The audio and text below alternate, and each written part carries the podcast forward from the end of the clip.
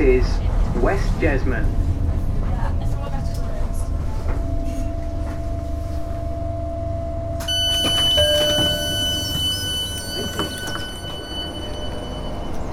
Standing at platform two is for airport.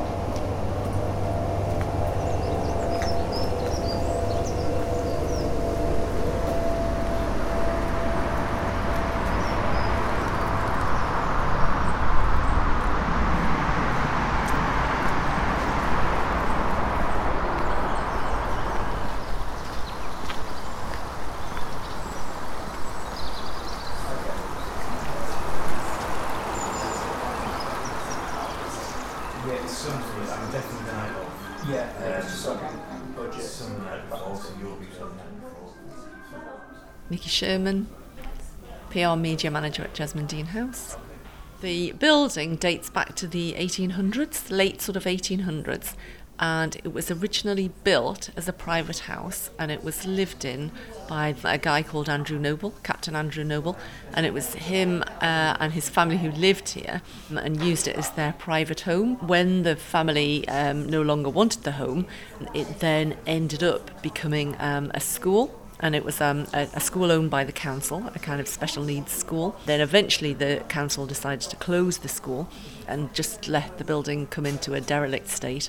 And then the owners of the hotel, because it's a privately owned hotel now, bought the building when it was in the derelict state and turned it back as much as possible into a house and then kind of created a hotel from the house. So the idea of the hotel now is that you feel you're coming into a, a private um, a house environment rather than into a hotel environment. But not a big celebrity hotel in the kind of sense of, you know, when you think of real celebrity, trendy kind of hotels. We're a bit more secluded, so I think people that come to stay with us stay with us or dine with us because they want to be sort of away from that celebrity lifestyle. So they come here for a bit more seclusion. We wouldn't, for example, put their pictures on Facebook saying or Twitter saying, look, who's in the restaurant now kind of thing. Um, for people who happily talk about having been here, then um, we will obviously, you know, kind of pr- promote them as well. So people that have stayed or visited would be people like um, Yoko Ono, Cheryl Cole's been here quite a few times, Simon Cowell, Sharon Osbourne, Roger Moore stayed with us. We've had various football teams here. Ant and Dec have been here in the restaurant. Bryan Ferry's been here. So a lot of kind of local, Robson Green, you know, a lot of local celebrities. Do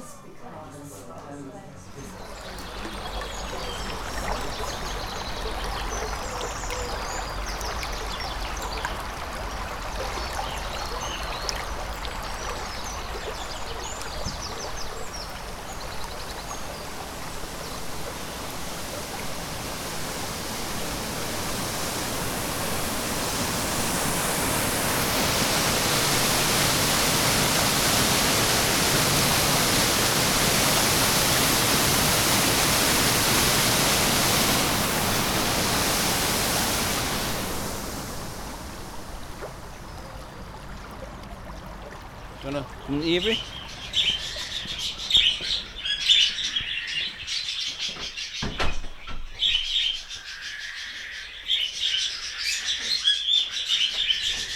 My name's Ken. I'm the Pets Corner keeper for Newcastle City Council.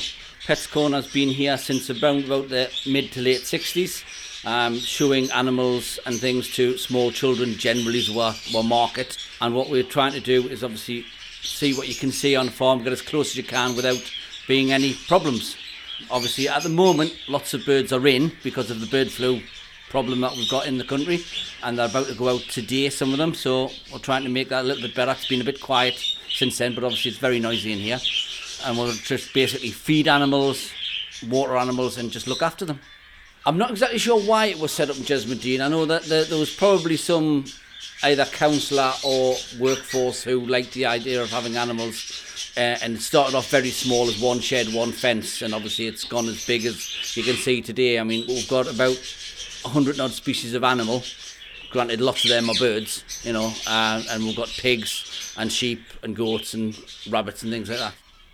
This is Barney. Barney's the barn owl. He's quite popular, but he likes to stay inside. He doesn't like me at all, so I don't go in with him. Hazel, the other keeper, does go in.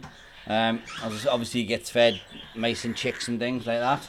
Other things we have in here, we've got cockatiels and quail. And in this one, we have a black-headed caique called Sooty. Sooty's quite popular with the outside. He does, he's very entertaining. Um, he does have a little bit of a fixation on me at the moment whenever I'm in. He wants to come out and be in, but sometimes he bites other people. So this is Max. Um, Max is a Amazon parrot. Lots of our parrots we get from people who are getting on in life, shall we say, and they go to the doctor and go, I've got a terrible chest, and they go, Have you got a parrot at home? Yes. Got a bird at home? Well, you need to get rid of the bird. Birds and people don't mix, really. You can't live in the same place with a bird without having, you know, you could get some problems, um, COPD, that sort of thing. Uh, lots of birds don't like me because I have to catch them when the vet comes and I'm holding them while the vet's treating them. And then obviously, you know, you're the one that catches me, so I don't like you. But you know, he's um he's okay. He talks a bit. He's been very quiet this morning, um, and he's quite popular outside because he does laugh a lot. But he's not the friendliest of birds. Do you want to show you around the outside bit? Let's go. Um, I've been here about five years now, and we've obviously had a few changes since I started. We've just getting eight rabbits from the RSPCA as a group because we were down to about three or four rabbits, trying to get them all together so they're going to be getting on. Unfortunately, there's a couple of them not getting on with others, and we're having a little bit of issues. But you know, people love rabbits, especially little children love rabbits and guinea pigs, and they will come out um, as soon as the weather starts getting bigger, the uh, warmer the guinea pigs.